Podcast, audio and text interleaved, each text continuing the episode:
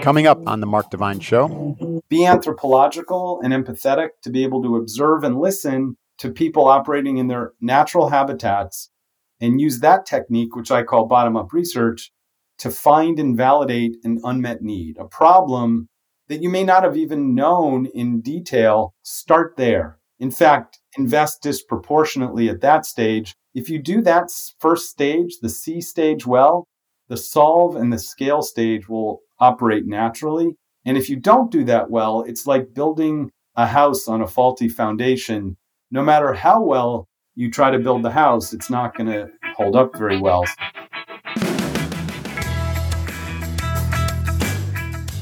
Hi, I'm Mark Divine, and this is the Mark Divine Show. On this show, I explore what it means to be fearless through the lens of the world's most inspirational, intelligent, resilient leaders.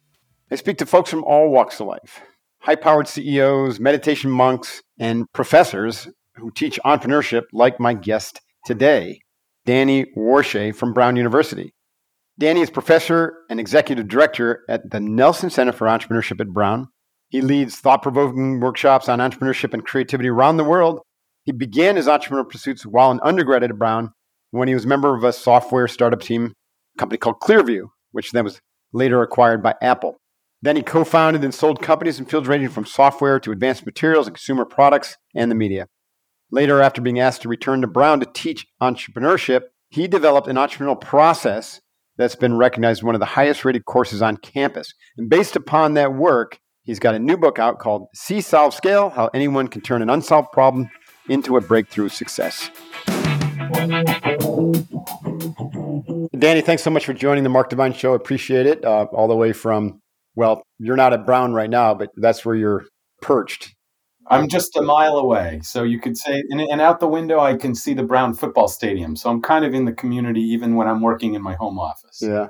Uh, the, the, closest I came to Brown when I was at Colgate was rowing crew. What's the river down there where you guys row? The Seekonk River, and the crew team is is really good. The women's crew team have recently won the national championship. The men's have many times as well. Um, and I know Colgate has a fantastic crew team uh, too. So in yeah. fact, I often help with recruiting of crew members, and I even have some swag to prove it. I have a, right? crew hat, I have a crew sweater, and uh, it's a really interesting sport that takes a lot of dedication. It so sure does.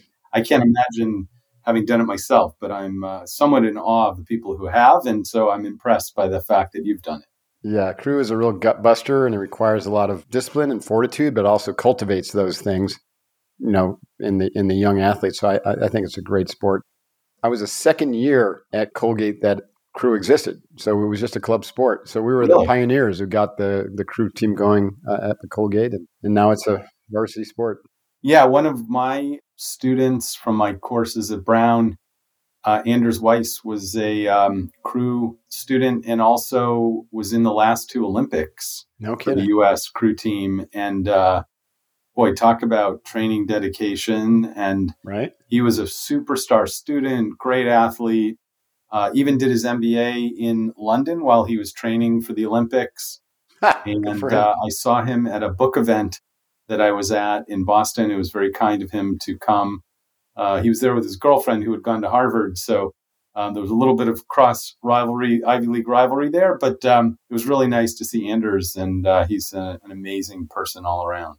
That's really neat. It's, it's fun to hang out with people who are achieving at that level, both athletically as well as academically or professionally. That's right. And I think it, it's kind of it becomes almost commonplace when you're in an Ivy League East Coast setting, but it's not it's not common for for most of the world. And I think it's really neat to get to talk to you.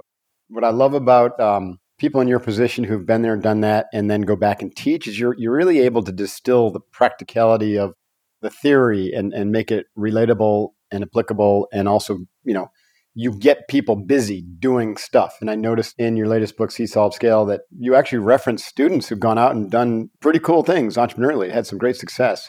That's right. Well, first of all, I, I, I like the fact that you indicate that this is something that's meant for lots and lots of different kinds of people, many of whom I'd say have been ignored or neglected yeah. or left behind by mainstream entrepreneurship. Right. I think the statistics are pretty pathetic when it comes to certain types of people, women, people of color. Yep. And so, very deliberately, I'd say the subtitle of this book, See Solve Scale, is how anyone can turn an unsolved problem into a breakthrough success. And right. that's what I've been teaching at Brown for all these years. We can talk about even, you know, how did you get into that and what's it like to teach at a place that doesn't have a business school that's focused mostly on liberal arts.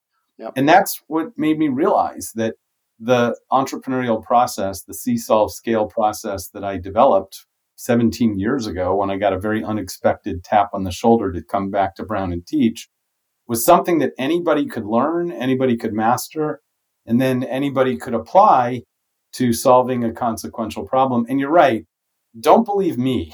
I, am not credible because it's my own book, hmm. but so much more credible are all the complete novices, uh, students who came to my classes having absolutely zero background in entrepreneurship mm-hmm. and uh, left with mastering a methodology that they then went off to start companies or ventures like right, right. the Casper Mattress Company, Imperfect Foods, yeah. a women's clothing company called Liberare, a women's movement called uh, the Pussyhat Project, as you know, uh, a women's supplement company called um, Premama, all sorts of really good examples. And not just in business, because remember, if entrepreneurship is a structured process for solving problems, it can cut across all different kinds of contexts and domains. And right. in the book and in my teaching, I share lots of good examples of things that aren't commercial in nature, right, right. but are still solving problems. I want to come back to some of those case studies and and maybe you know look at them through the lens of one or different principles that you espouse in the book. But I, I do have a question. You know, you, you made a comment earlier that um, a lot of people have been kind of left behind or left out of the entrepreneurial process. You know, my um, view is that that is true, but it's also very different. Let's say when I graduated from Colgate in 1985, you know, the access to capital, the access to knowledge and, and wisdom, like what you're bringing, just didn't didn't exist. And then I have an MBA from the NYU Stern School of Business. There was not an entrepreneurship class to be found in, in a million miles. So entrepreneurship just wasn't really something that was even a career path 20 years ago or something that you did unless you were one of those weirdos like Bill Gates or Elon Musk, you know, who just just had this massive brain and this real, you know, unique kind of um, composition. And so early on, entrepreneurship was considered to be, you know, it was almost like the great man theory of leadership, right? You had to be like this special, unique attribute. And then finding capital was really hard and et cetera, et cetera. Now, because of globalization and just the baby boomers and demographics and what we've created in, primarily in this country, then then exported to the world, is this capacity for pretty much anyone to start a business. And it's even getting easier and easier every year that goes by because you have technologies that are like incredibly simple to use and, and almost free. You know, like when I launched NavySeals.com, which was my first business, 1997, I bought the domain for, for 37 bucks, but it cost me over $100,000 to build the website. You know, today you can buy the domain for four bucks and you can put up the website for nine ninety nine a month. Anyways, what do you have to say to that? Part of part of this to me is is just the nature of the times and and may those good times continue, I might add. Well, I think you may be right. Certainly there's some good tailwinds behind right. the effort to empower anybody to be problem solvers, to be entrepreneurs, you're right. I, I, think the context suggests that there's room for lots of optimism. Well, first of all, we have a, pretty significant list of consequential problems that we do need to have solved. Good point. And so it's Absolutely. a good thing that we're able to empower many more people who come from very diverse backgrounds, lots of kinds of people who would probably not have felt that entrepreneurship was their course maybe they did feel back then. Uh, I'm kind of your era as well. I graduated from college in 1987, and there weren't a lot of startups around. Uh, right. I, I, went to Brown. I was a history concentrator. I was a big proponent then and now of liberal arts as the background for just about anything. And I fell into an op- I was not one of those, you know, big heads like Elon Musk or Bill Gates or Michael Dell but I fell into an opportunity to be part of a software startup that we built up and sold to Apple Nice. Again, this was in the late 80s. And to my students these days, I have to remind them that there were actually computers in the late 80s. That's right. But you're right. The whole content, there's no such thing as, you know, Y Combinator, or nobody would know what the word accelerator meant. It was just right. something in your car that you press down to make the car go. None of that context worked in our favor. I, I always say in Providence, where Brown's located, we were mutants. I mean, there was no other such thing as a startup. Nobody could understand what that would have been. Yep. Today, it's very, very common. It's built into the fabric of Brown now. I'm the executive right. director of the Center for Entrepreneurship.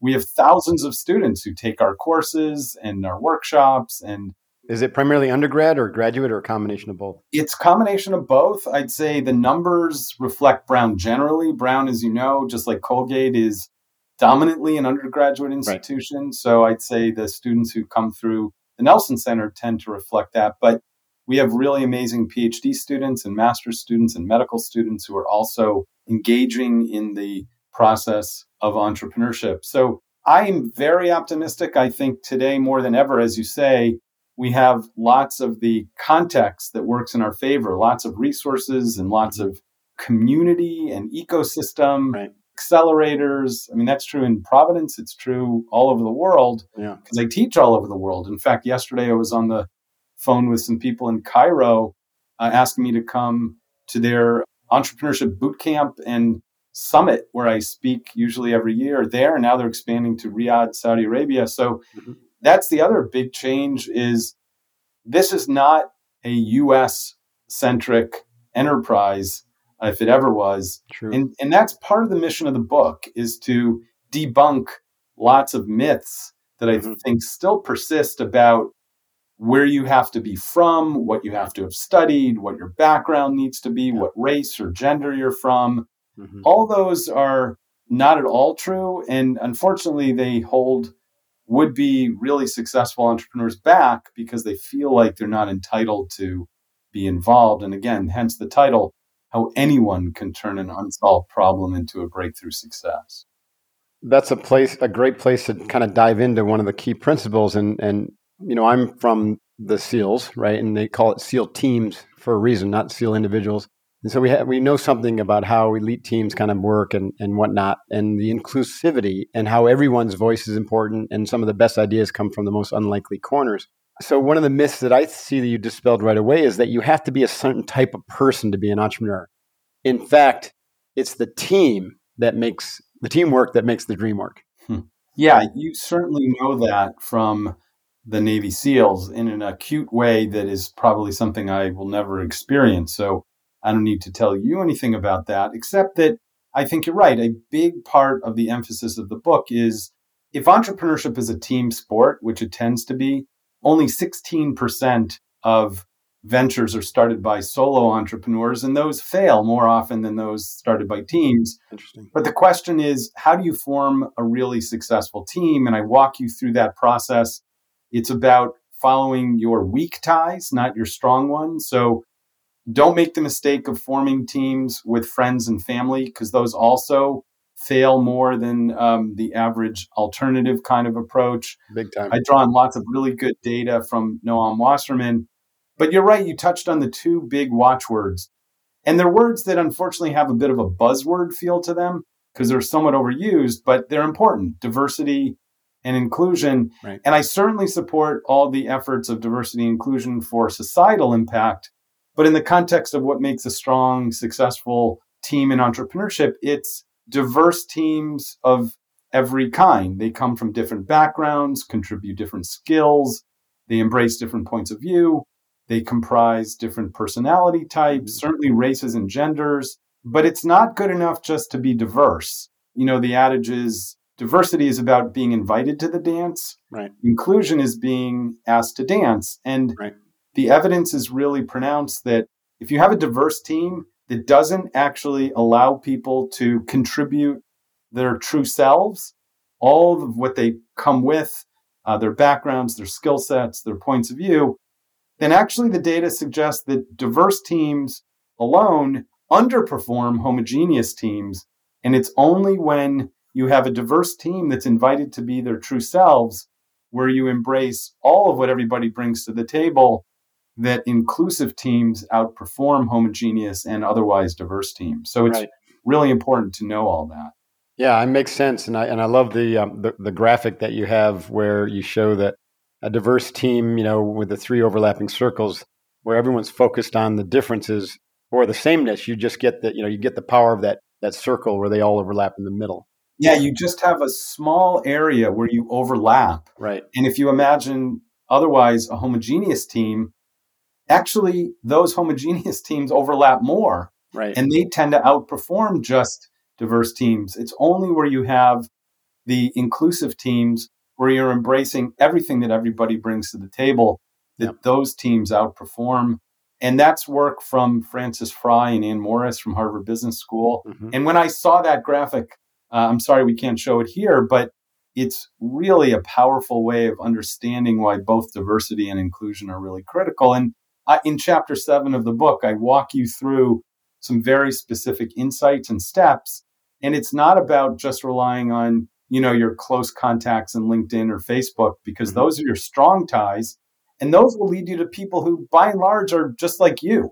Right. And so you won't find people who are different. You won't, if you're an extrovert, you probably won't find introverts, and you need both. Mhm. If you're a certain type of background, a tech person, and you're looking for somebody who's more of a humanities person, you may not because your near ties, your strong ties, tend to look like you. Right. And so I recommend some approaches, and I walk you through them of approaching your weak ties, not your strong ones.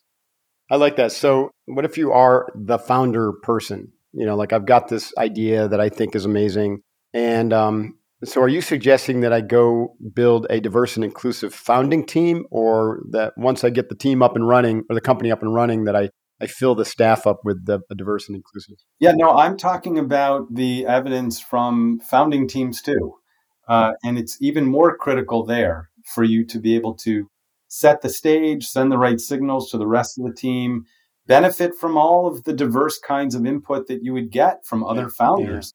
So, very much from the beginning, you touched on something or you alluded to something, which is that, you know, if you have a really great idea, the way that I define entrepreneurship is a little bit different. It's a structured process for solving problems without regard to the resources you currently control. Mm-hmm. And so, if it's a structured process for solving problems, you ought to start with what's the problem? Start with the, not the idea, but the problem. Yeah, otherwise, you're what I call at risk of being a solution in search of a problem. Right.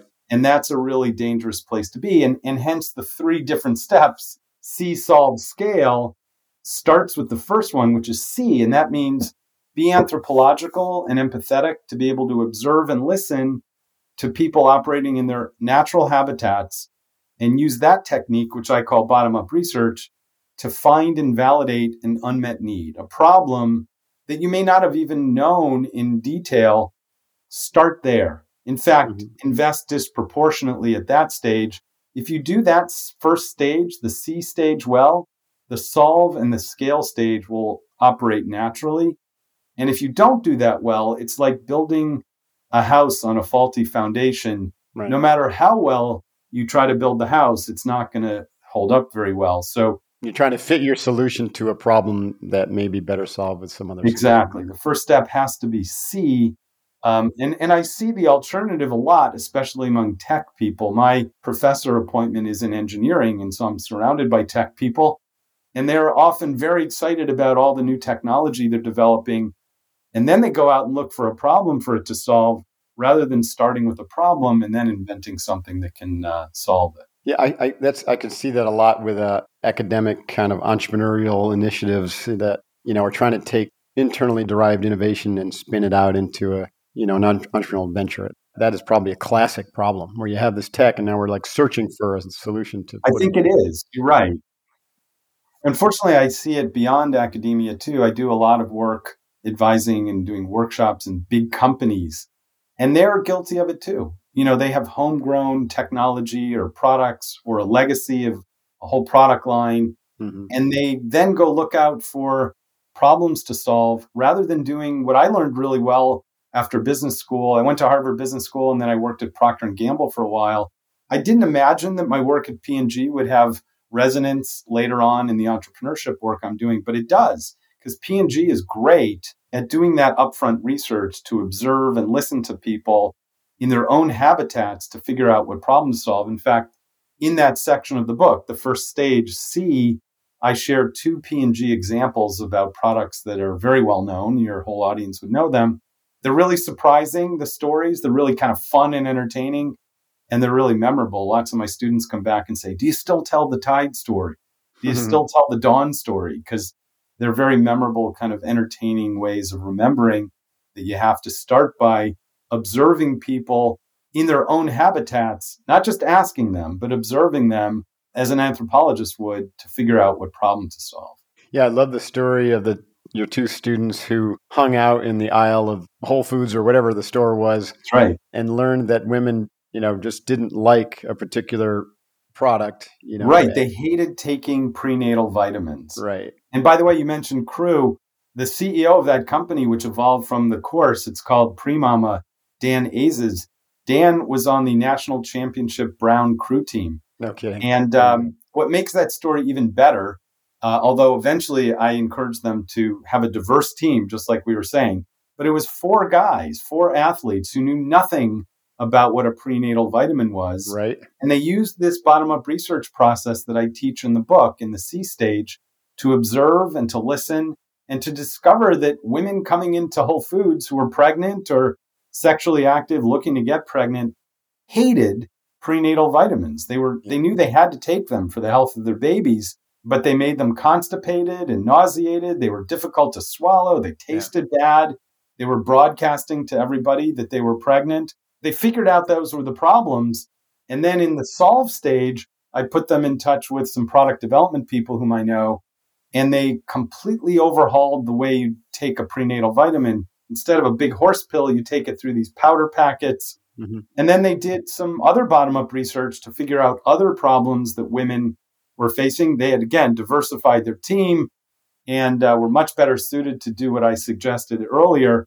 And they've outpaced lots of the main, otherwise mainstream supplement companies who had more traditional ways of delivering those products. And what I love about that story, and I'm so glad you remembered it, is that it demonstrates you don't have to be P&G in order to do this kind of right. bottom up research. In fact, I find my undergraduate students the best at doing it because they don't know any better. They're happy to right. observe and to listen. They don't have all the, the, the biases and, and the, the thought patterns that you might find in the internal teams that are trying to solve these problems from a P&G or something like that. Exactly right. And, and it also illustrates this tension I describe in the book, which is often a surprise to people this concept of the benefits of scarce resources yep. and the burden of abundant resources. Right. And we can talk about that more if you like. Yeah, I was actually, that was the next jump off for me is, you know, you're sitting here listening to this and you're like, well, that sounds great, Danny, but, you know, I don't really, I'm not sitting on a war chest and I'm not really sure where to go. And, you know, I, I, I raised some money for my first business, which is a microbrewery, but everything else, I've really kind of been a scrapper and it's there's been pros and then there's been cons because there's a point in time where you do want to go after some money to be able to scale once you've solved the problem right? And uh, and, you, and you need to grow that team out. But there are a lot of benefits to having scarce resources early on. So you really just have to get laser focused on you know figuring out a solution that will work and figuring out how to scale it before you waste a lot of money. Exactly.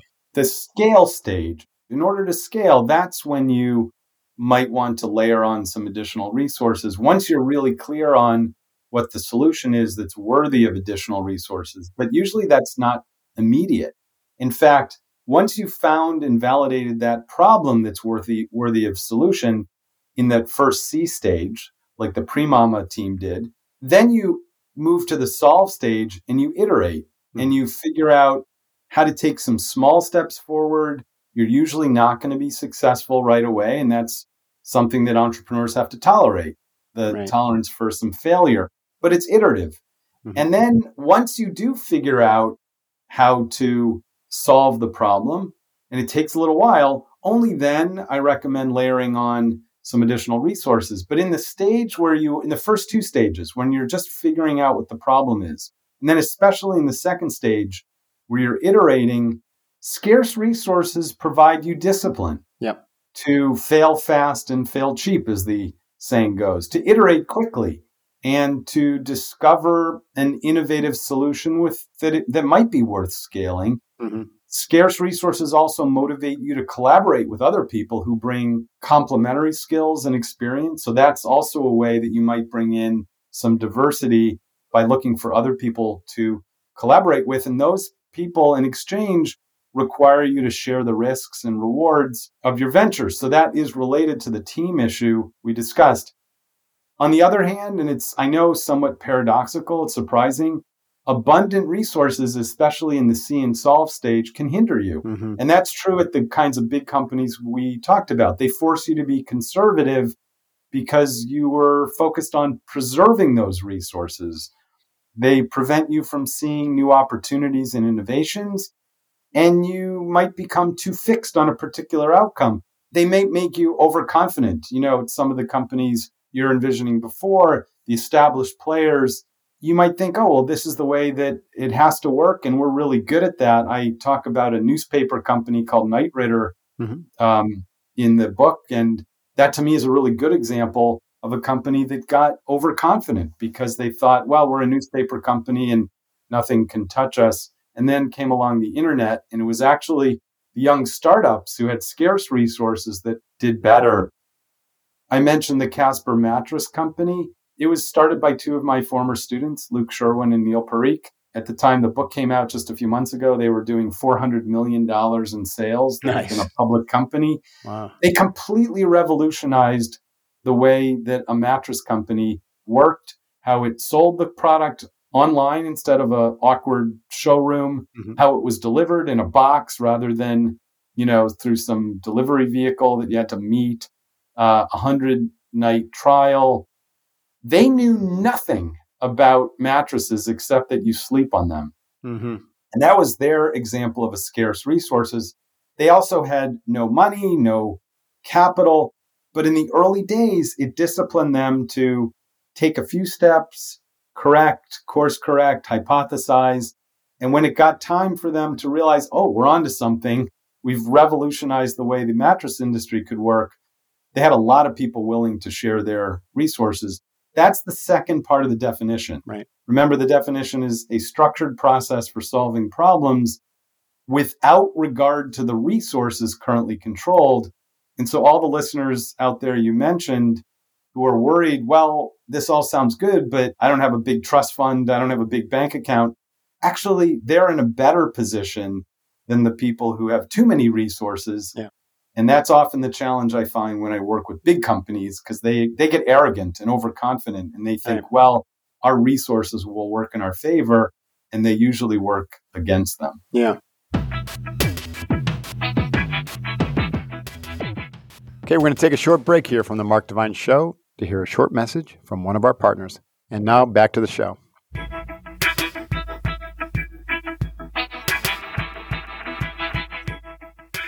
You know, any uh, entrepreneurship program that I've kind of stumbled across uh, in, a, in a university setting, you know, usually has like fundraising and you know venture capital uh, classes and you know stuff like that how to do rapid innovation and agile stuff like that. And I think that um, focusing on those as an entrepreneur is a real problem. And, and you're kind of like reinforcing that with this principle that abundant resources is a burden. I was part of a, a software company brought in as an interim CEO, and then we went and raised a lot of money, right? So I think eight or $10 million from Sequoia Ventures. And Sequoia brought in a new CEO and charged him with spending all that money, and they did and so a year and a half later they were out of money again and they still they hadn't figured out how you know we weren't ready for that money in other words. And so it became a burden. So if you if you focus on raising money as your first action you're wrong. Right. And then and that money will bias you toward making decisions that you would not make if right. you didn't have that money. Exactly. And you can't fail fast and fail cheap if you have sequoia's $10 million that they've invested that they want you to spend. They want you to spend it, yeah. And they want you to spend it in a certain direction mm-hmm. that attracted the money in the first place. It's not impossible, but it's much harder to go back to the board, to go back to Sequoia and say, our hypothesis was wrong. We're sorry we've invested your $7 million at that point. We'd like to change course with the leftover 3 million. They expect you to invest and get it right and instead, it, I acknowledge that you're not going to get it right. Right. Rather than trying to line up the perfect one putt, just acknowledge that it's going to be a three putt. That's right. And do it quickly and inexpensively. And eventually, when you know what the solution is, yeah, that's the time when it's probably reasonable to raise the $10 million from Sequoia. But you're absolutely right. The mismatch is people often tend to leap from See to scale. Right. And they forget this middle part, which is actually where all the innovative action is. And I share techniques like the uh, nominal group technique, which helps you integrate people who are both extroverts and introverts. Some of the work done in groups, some of the work done individually. I share an amazing technique, a really fun one too, called systematic inventive thinking.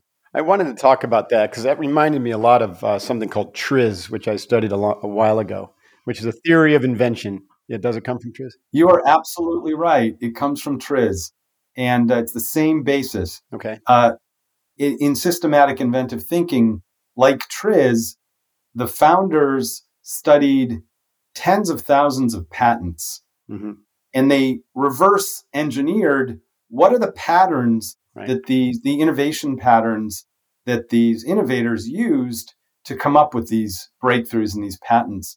And it boiled down to five. We don't have time to go through all of them, but they're really interesting to see. One is called subtraction, mm-hmm. where you make a list of all the key components of a product or service that you want to innovate, and you remove one of the key components. And it has to be a key component. It can't be like, you know, change the color. Right. So an example might be, you know, you look at how banking was done a little while ago with bank tellers in person at a bank, and you might say, okay, let's remove the bank teller.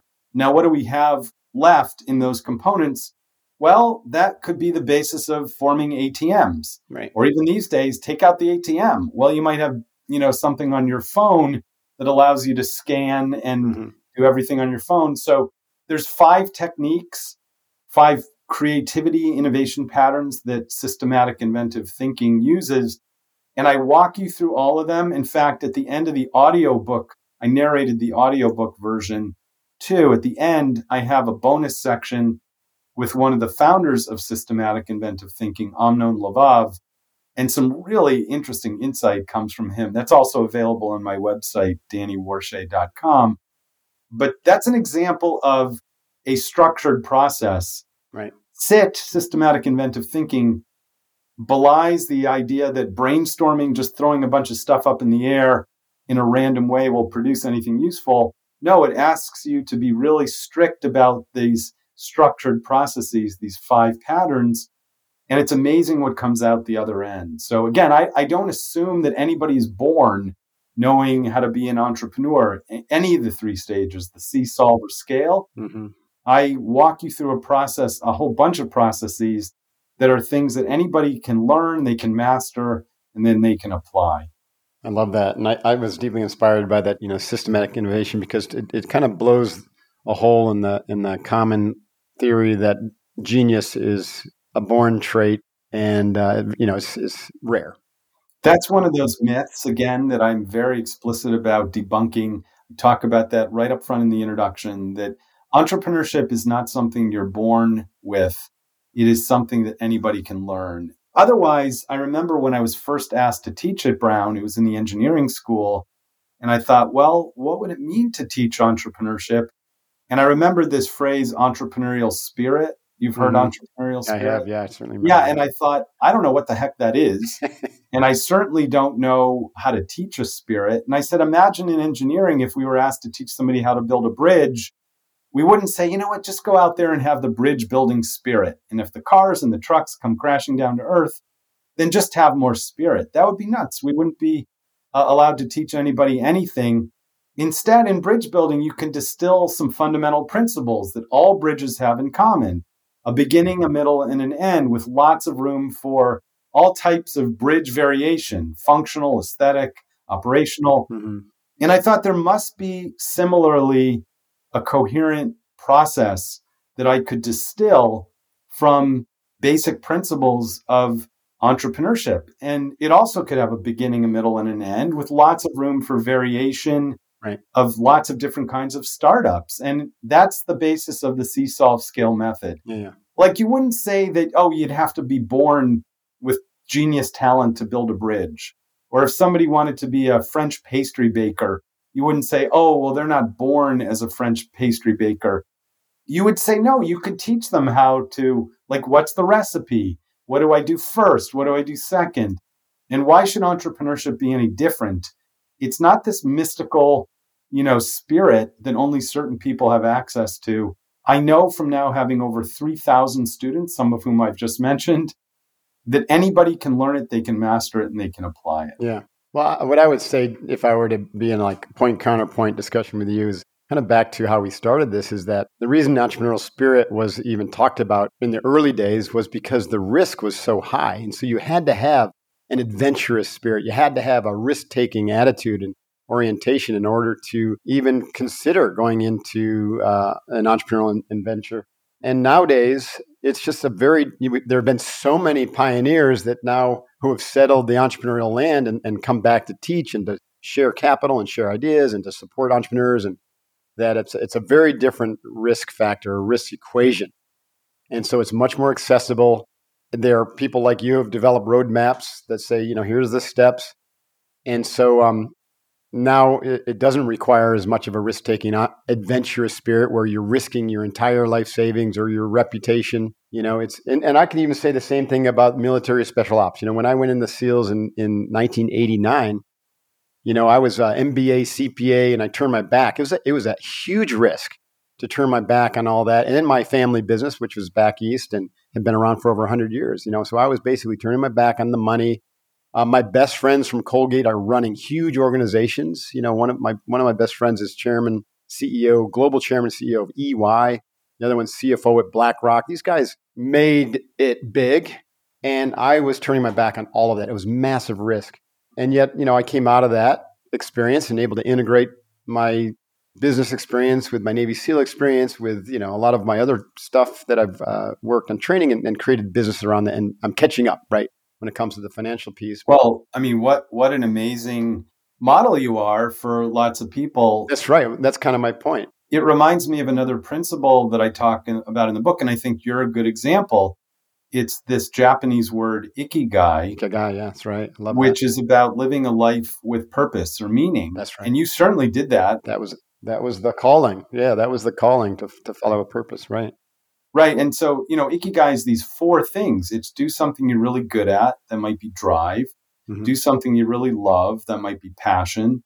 Do something that has purpose, um, that is going to add some useful meaning to the world and do something that's going to pay you fairly for the value you add. And I think, you know, you you knew that in yourself in 1989, which I think is unusual, but somehow you did identify, I don't know if you thought about it in ikigai terms. I didn't come across that until much later. Yeah. Yeah. I, I thought about it in a in a similar fashion though, with even three different diagrams.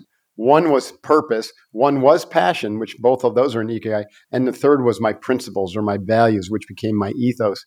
And then I said, at the center point of that is something that is my calling. And so I, I didn't look at it in terms of a career or a profession or a avocation. It was a calling. And so that calling was to be a warrior. And once I got clear on, on the calling, the profession started to define itself. I think that's great. And, you know, I wish more of my students could learn from that too. But it's a really important section of my teaching and of the book. I talk about it now up front, the very first day of class. There's a whole section in the book because nice let's face it, you could learn the See solve scale method. But if it's not something that meets those four ikigai criteria, if it's not something you're good at, if it's not something you love, it's not something that's purposeful, if it's not something that's going to pay fairly, you're just not going to be successful. Right. Or at least the odds are much lower that you will. And I even talk about a case study in the book of somebody who came to me when I was a venture capital and in a very academic way had all the boxes checked, looked like he had nailed every element of the See solve scale process. And I chose not to invest because I could tell that this pursuit was not his ikigai. Yeah. And there's other really good examples. A woman named Emma Butler who was shaking on the first day of class. She says, I had her write her own section of the book because she she wrote it so much better than I would have.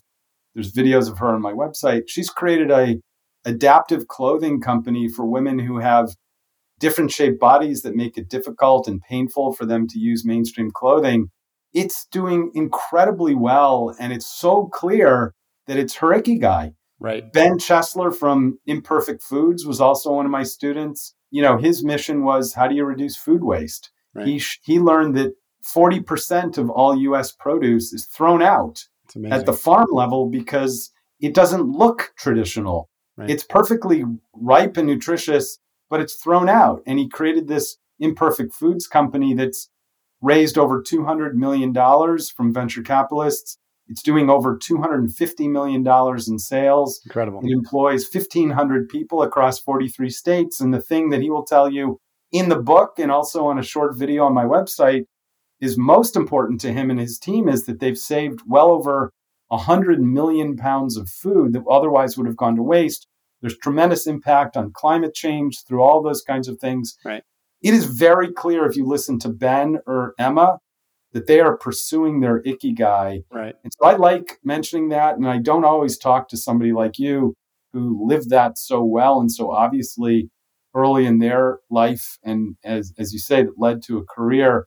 But it's so central to uh, the teaching that I do and to the book I wrote because I know it's not an academic pursuit. It's right. really important that this is something that you really love.